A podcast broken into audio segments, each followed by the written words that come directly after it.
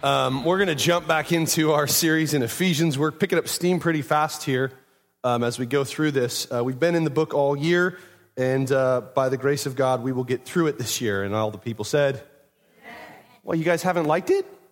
I was all getting excited to get out of it, and I'm like, hurt my feelings. Um, no, we've, we've been in it. We're now in, we're, we're embarking into chapter five um, of the book of Ephesians. And so uh, I'm excited about this this morning.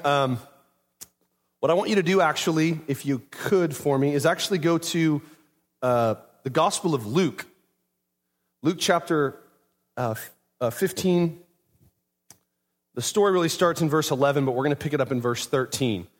And uh, while you guys are going there, I'm actually going to, while you're flipping there in your Bibles and tablets and stuff, I want to read just a few verses real fast, uh, just to kind of get them in our hearing. I'm not really going to, per se, preach off of these. I just want them kind of in your mind, kind of there in the back of your head so that as they kind of get, as we tie some things together this morning, these can kind of help be some glue that'll stick that stuff together. This is John chapter 5, verse 19. It says, So Jesus said to them, Truly, truly, I say to you, the Son can do nothing of his own accord. Proof that God's a Honda lover. Don't laugh. Don't. It'll just make me want to do it more. Uh, but only what he sees the Father doing. For whatever the Father does, that the Son does likewise. And then Philippians 2, verse 8. Paul, speaking of Jesus here, says, In being found in human form, he humbled himself, himself being Jesus, by becoming obedient to the point of death, even death on a cross. So we have Luke, verse 15 or chapter 15, rather, verse 13. This is a familiar story, so much so to the point at which, even if you haven't ever been in church before and never been around uh, kind of the churchy Bible Jesus world, uh, this story has kind of seeped into culture. That's the story of the prodigal son. For those of you who are unfamiliar or need a refresher, the prodigal son is a, is a parable that Jesus told in the context of uh, three parables about things getting lost and being found. He tells the story of the lost son, or what we call the prodigal son. story goes like this there was a apparently wealthy man who had two sons, an older son and a younger son. And the younger son said, Dad, I would rather you be dead and have your money than be alive and have your presence. So I would rather you just give me my inheritance now. I'm going to pretend that you're dead and go live my life apart from me. I don't want to wait until you're dead to get my inheritance. Can I just have it now? And for whatever reason, the father was like, Sure, goes ahead and divides the portion between his two sons and gives his inheritance to his younger son. And we pick up the story now at verse 13. And not many days later, the younger son gathered all he had and took a journey into a far country. And there he squandered, underline, highlight, circle that word, squandered his possessions in reckless living. I love the wording of the Bible because we all know exactly what that is. Some of us better than others. Don't go there. Stay with me. Verse 14. And when he had spent everything, a severe famine arose in that country, and he began to be in need. I love the wording here. I don't have time to preach it, but I love the wording here. It's almost as if you get the picture here that this, this little boy, this little kid, right? He's raised in his father's house. His dad has everything he needs. He gives him all that he has need of. All of his needs are met. All of his, all of his desires are probably met too, right? And now he, he goes off. He engages in reckless living, junk drawer for just debauchery and sin, right? Goes and squanders everything. And for the first time in his life, it seems from the reading of the text, he finds himself now in need. Verse six, uh, 15. So he went and hired himself out to one of the citizens of that country. Catch the distinction here. He's, he's a son of his father, right? And he goes in, he goes to a far country, and now he's, he's selling himself as a slave, as a servant to somebody in that country who sent him into the fields to feed pigs. I wish I could go into the significance of that, don't have time. Verse 16, and he was longing to be fed with the pods that the pigs ate, and no one gave him anything. But when he came to himself, again, highlight, underline, circle that. When he came to himself, he said, How many of my fathers, my fathers, hired servants have more than enough bread, not pods of pigs, but bread? But I perish here with hunger.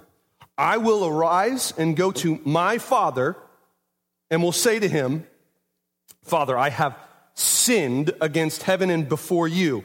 I am no longer worthy to be called your son. Treat me as one of your hired servants.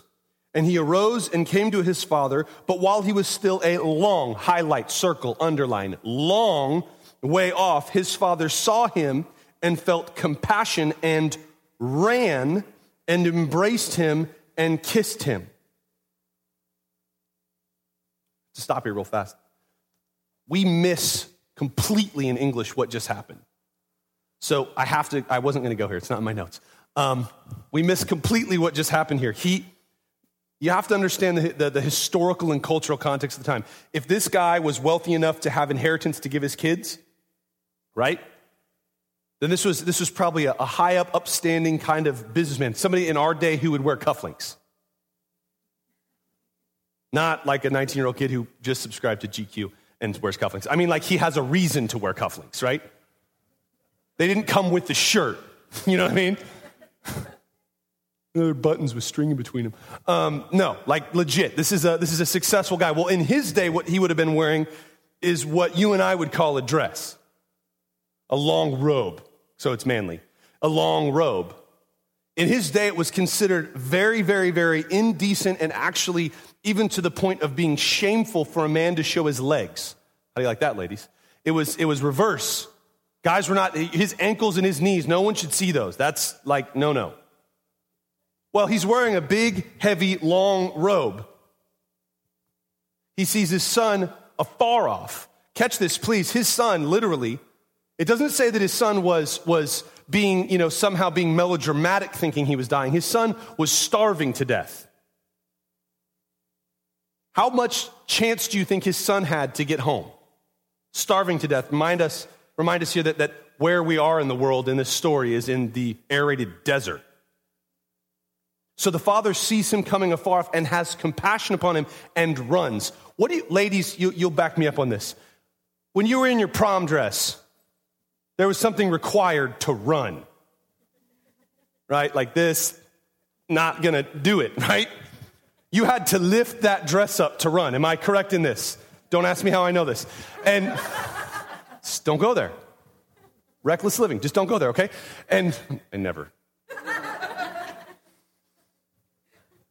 So he runs. He has to lift up, shaming himself. The whole town would have seen his shame, his ankles, his knees. He ran, but that's not even the part that gets me every time I read this. I, this is one of those areas where we use the ESV here because I think it's the, the best overall translation for the way that we kind of do things here.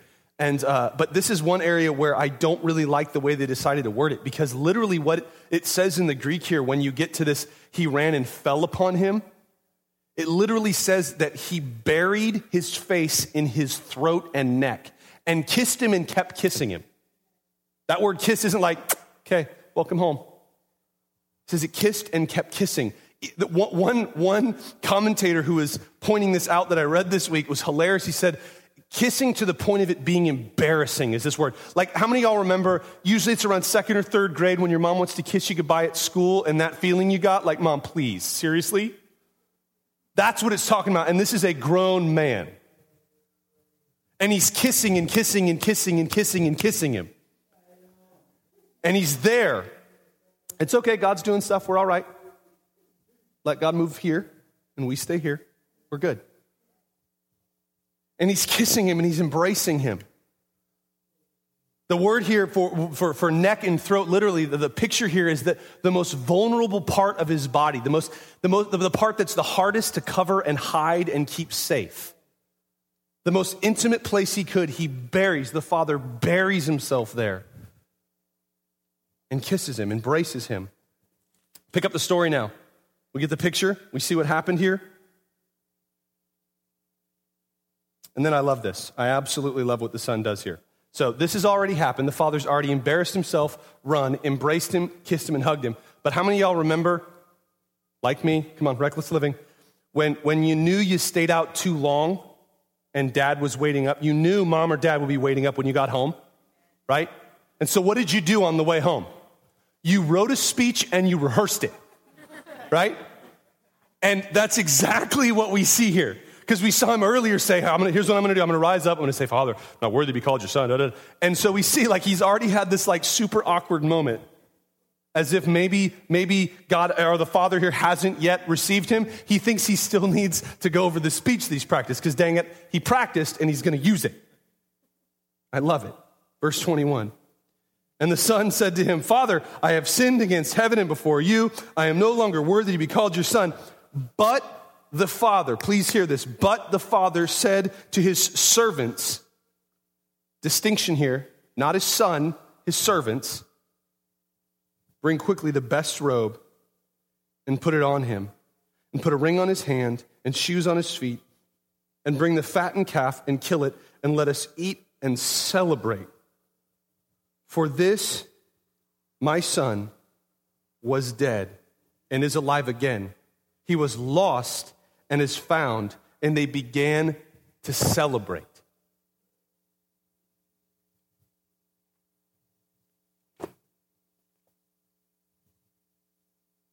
Let's go to Ephesians chapter 5.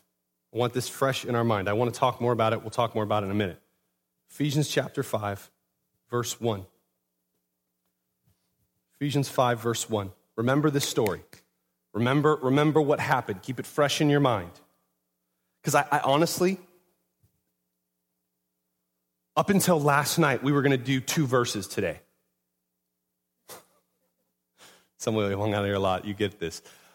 But honestly, as I looked at this, I think we have to see this in the totality of its context. I think when you separate verses 1 and 2, this is going to make sense in a second when we read it. When you separate verses 1 and 2 from verses 3 through 14, it no longer is the picture that I think God is trying to give us here. Ephesians 5, verses 1 through 14. Therefore, therefore, because Christ has redeemed you, reconciled you, is working his will in your spirit, both to will and to do his good pleasure. Remember, we've already gone here. Remember this. Therefore, because you've already been redeemed, okay, everything I'm about to say, if you have not yet experienced the regenerated power of the Holy Spirit and, and the application of Christ's death, burial, and resurrection, if you have not yet been saved, none of this is for you. Love you, but it's not for you. Therefore, be imitators of God as beloved children, and walk in love as Christ loved us and gave himself for us a fragrant offering and sacrifice to God. But sexual morality and all impurity or covetousness must not even be named among you as is proper among saints. Saints there literally means something that is holy. Let there be no filth, nor foolish talk, nor crude joking, which are out of place, but instead let there be thanksgiving. For you may be sure of this, that everyone who is sexually immoral or impure or who is covetous, that is, an idolater, has no inheritance in the kingdom of Christ and God. Let no one deceive you with empty words, for because of these things, the wrath of God comes upon the sons of disobedience. Are you getting the, contrast here? There's sons of God and there's sons of disobedience. There's ways that sons of God live and there's ways that sons of disobedience live. Verse 7 Therefore, do not become part, partners with them. For at one time you were darkness, but now you are light in the Lord. Walk as children of light. For the fruit of light is found in all that is good and right and true, and try to discern what is pleasing to the Lord. Take no part in the unfruitful works of darkness, but instead expose them. This is this to me is one of the this is this is a huge area that we need to get in our heads because it it so completely and concisely just breaks down and, and, and disarms this idea that when I sin and when I fall short and when I make a mistake, the best thing I can do is to hide. Pretend like I'm better than I am. And this here says, no, no, don't, don't, don't partake in the unfruitful works of darkness, but instead expose them. For it is shameful even to speak of the things that are done in secret. This idea of tying together shame and secrecy. But, that's a big but, verse 13, when anything is exposed to light, it becomes visible. For anything that becomes visible is light. Therefore, it says, Awake, O sleeper, and arise from the dead, and Christ will shine on you. Let's pray and jump in here this morning. Holy Spirit, we thank you for your word this morning. We thank you that it's alive and active, that it's living and powerful, that it is good and holy and just. And we thank you that you speak to us through it. And so, God, we come to you this morning humbly asking you to speak to us. God, humbly asking that you would come and have your way. God, humbly asking that where we are limited in our ability to hear you, you would overcome that. Where preconceived ideas and, and wrong, wrong thinking and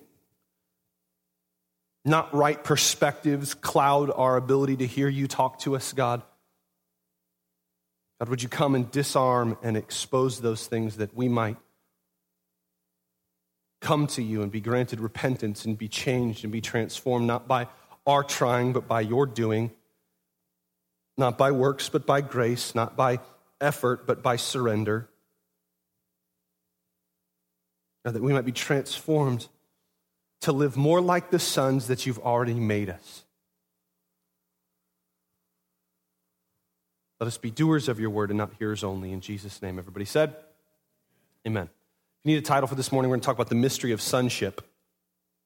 The mystery of sonship. So we have these two stories, and, and honestly, I wonder as I read these verses in Ephesians if Paul was not remembering the story of the prodigal. Because they dovetail and they tie together so beautifully. Paul here is, is not trying to give us, in my opinion, a list of you shouldn't do these things and you should do these things. But rather, what Paul here is trying to do is expose the difference of identity between somebody who has not been reconciled to Christ, who has not had their identity changed to being a son, and one who still has and is still in the process of realizing who they are in Christ. Sons of disobedience versus children of God children of light against children of darkness.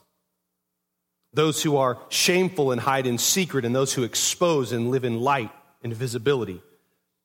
Let's just chew through this here real fast. He says, therefore, be. That word be is not a suggestion in the Greek, it's a command. He calls us to be imitators or mimics of God. He doesn't say you're going to be God. Come on, let's get that theology out of the church once and for all. You are never going to be God. In my sin and in my fallenness, I can honestly admit that there have been times where I have prayed, God, if you would just make me God, I could fix a lot of problems down here. But ultimately, I know that's not the best thing. He's right.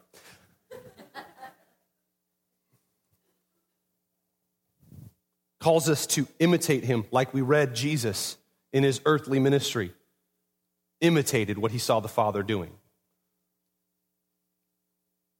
Later in this passage, it says, try to discern what is pleasing to the Lord. We, have talked about this, and I'm not going to go back into it here, but we've talked about the way God moves in our hearts, in our spirit, into our flesh. It's, it's, it's an internal motivating, an internal changing, an internal transformation that takes place as we are regenerated and reconciled and brought near to Christ. Where we're called to be imitators of God. I think the reason this, this comes out as a command is not so much because he's saying you should want to do this, but he's informing you that the redeemed, reconciled life with Christ is one where you will be a mimicker, an imitator, a, a, a a partaker of the nature of God in your life. It's just the way it is. Not because you want to, because come on, somebody, if you haven't figured this out yet, there are going to be days where you don't want to.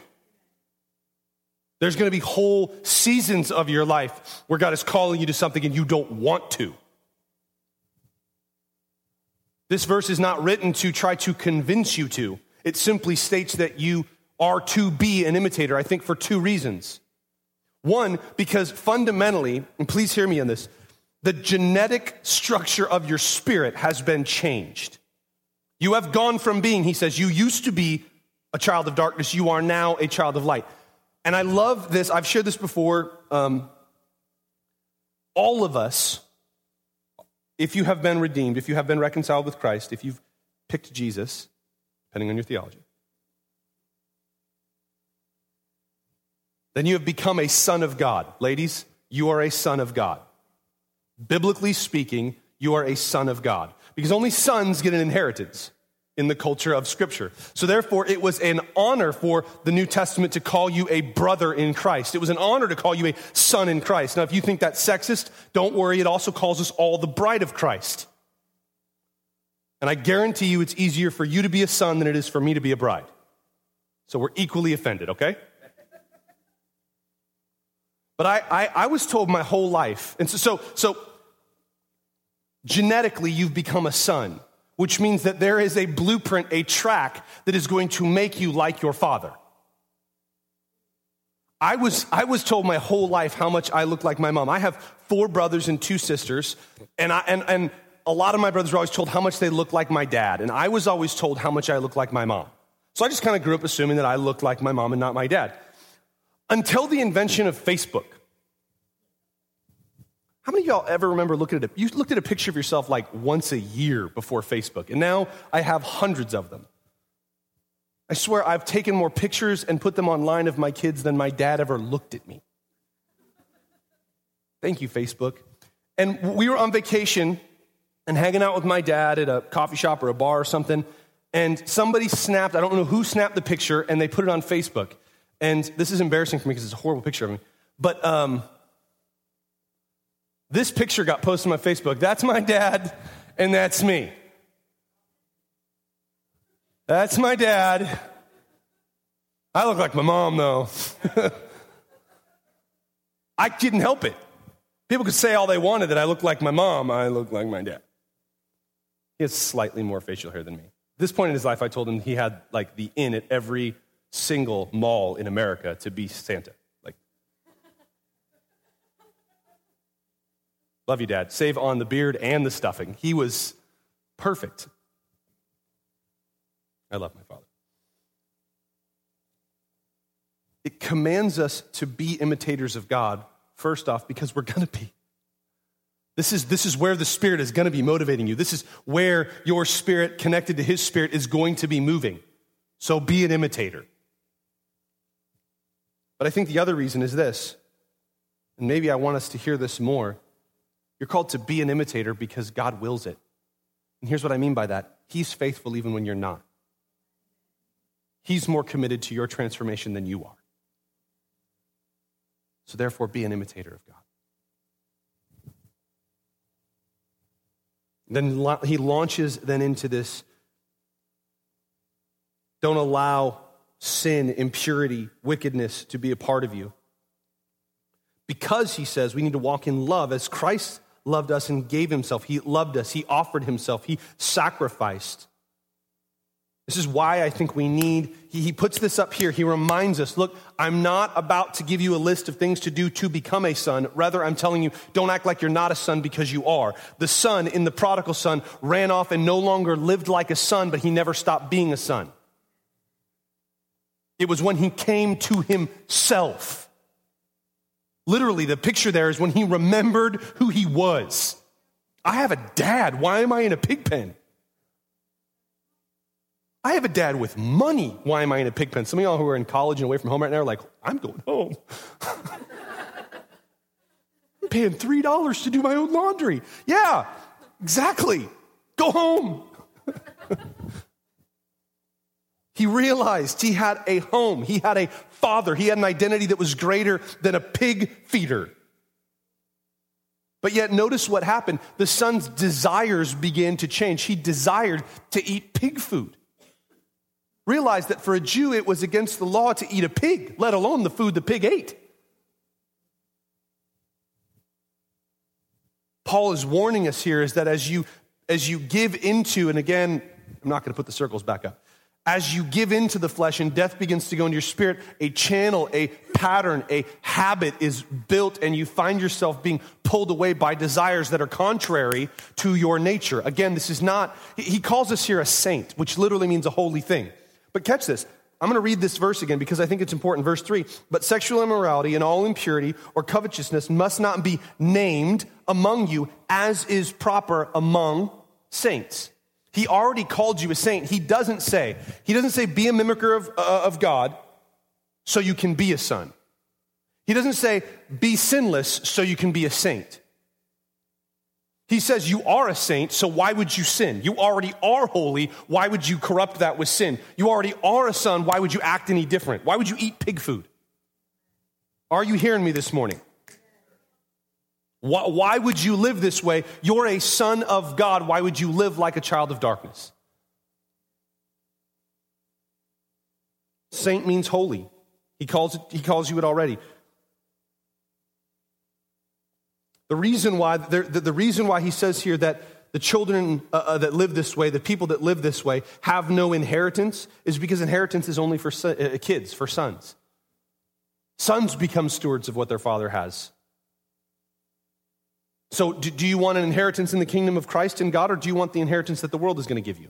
Because ultimately, the son, the prodigal son, realized what the world was going to give him a job feeding pigs. His father gave him an inheritance of what he had his nature, his, his attributes, his likeness. Come on, somebody. The call here is not to work to become a son. The call is to remember, to come to yourself and realize that in Christ you have already been reconciled to God and been made a son. That's grace.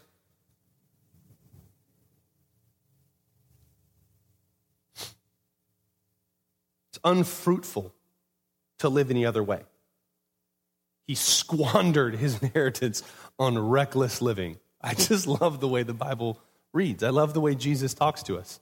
Because we all, I mean, I joked about it, but we all know that. We all, instantly we know Vegas, right? Like instantly we know what this kid did.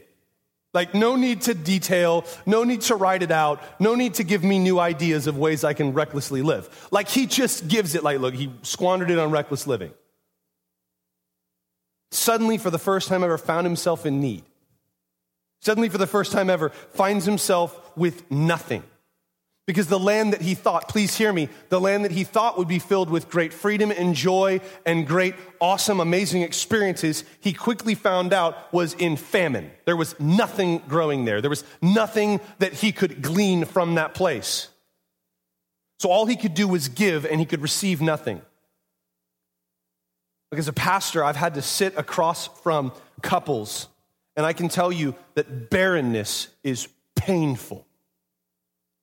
Intimacy that produces nothing ultimately becomes painful. I think between counseling with couples that are going through barrenness and miscarriage, they're probably the hardest things for me as a pastor to, to have to sit and just tell somebody, I don't know why, I don't know what's going on, I just know that God loves you and He's good. And through the midst of this, First Corinthians, through the midst of these trials, he's going to comfort you in a way that's going to allow you to comfort others in a way that you never would have been otherwise. And I don't know why, and I don't understand his will, and if I could change it, I would, and I'm going to pray and hope that I can. When our lives are much like that, where, where we find ourselves, please hear me on this. I'm hoping y'all are, are with me enough to hear this there is a time where we are allowing ourselves to be intimate with a culture, with a society, with a, with a world that ultimately is going to produce nothing. And giving birth to the wind is painful. And Paul here says, Why would you do this when it's unfruitful? At best, you're going to come out with nothing in the end. The best outcome for you is barrenness. The son comes to himself in this land of barrenness. He comes to himself in this land of fruitlessness and decides, I would rather be a servant in my, son, my father's house than do things my way. Look, I, I, I know this might surprise some of you,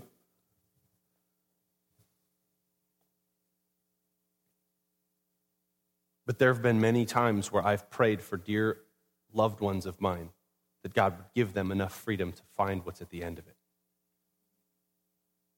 I wondered for a long time why did the Father do this? I mean, just to be blunt, it's like handing a loaded gun to a four year old. Like, like the kid was clearly stupid, right? Like, I mean, the son, the, the prodigal son, is clearly not the sharpest tool in the shed. He's clearly not the brightest color in the crayon box. He's, he's, he's a few fries short of a happy meal. The guy's not all there. And the father's like, okay, cool. And we don't even read any heartache in the father. I mean, literally, the son's like, hey, dad, I wish you were dead. Can I have some money? What about your dad? But my, my ear would have been hurting for a while. You know what I'm saying? Like, it would have not ended well for me at that moment. But I think what's, what's trying to be shown here to us by Jesus is there is a freedom that the Father is willing to give his kids because he knows the end of the road.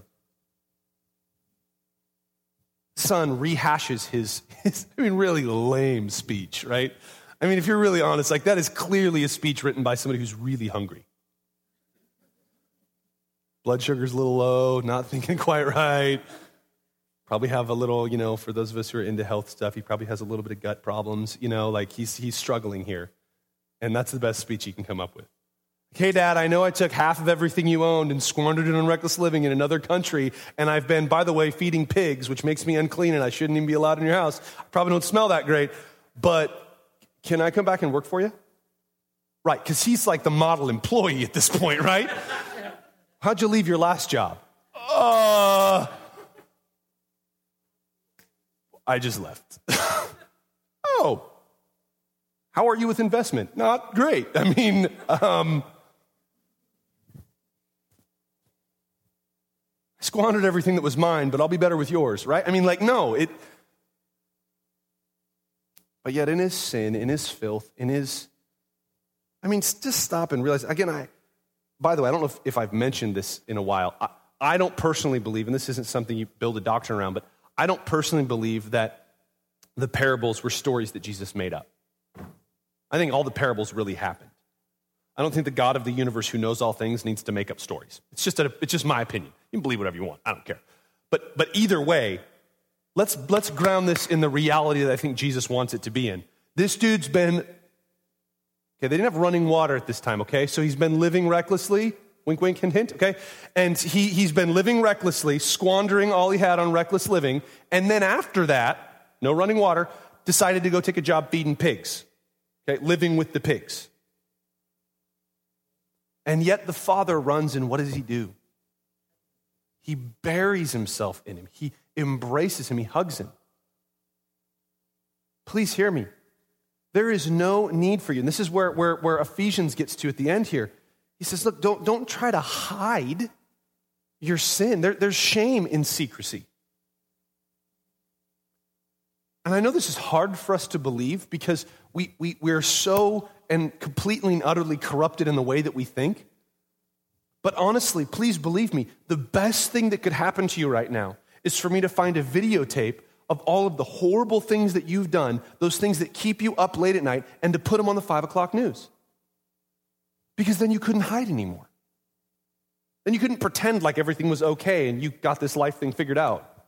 And Everything was going to be great and you're just kind of moving along and everything will be awesome the best thing that could happen is to just expose it. Say, this is what this is the real me. This kid couldn't hide the way he was living when he came home. I mean, the best he could hope for is like jump in a river. Yeah, we've all been camping. That works, you know? Couldn't swing by a store and grab some dry shampoo and kind of make himself look better, you know? The point is not get better and then come to Jesus. The point is not deal with your dark, secret, shameful sins and then come to the light. There's no way to do that. Paul here tells us look, just let the light shine on you. It'll expose it, it'll deal with it. I was a cabin counselor at summer camps, and some junior hires haven't figured out the whole, you know, when you go to the bathroom and when you don't when you're asleep, you know? And so those mats, just so you know, if you know what, they all have been peed on. Okay, when you go to summer camp, they've all, it's not water, okay? And you know what? I was taught the sun is one of the best disinfectants we have. So we would clean these things off, rinse them out, and then we just put them out in the sun. And you know what would happen? All the stench, all the nasty would go away. The sun is going to be the best disinfectant for your life. Just exposing that light, finding a fellowship, a community of people. Hopefully, this is one of them. Come on, somebody. Or you can be real with other people. Say, these are the things I struggle with.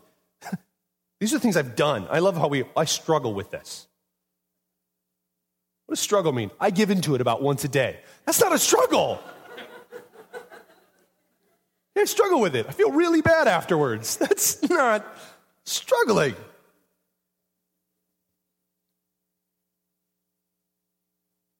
Expose them to light. Let the light shine upon you. Verse 14 Awake, O sleepers, and arise from the dead, and Christ will shine on you. Come on, somebody. That's the answer. Go home.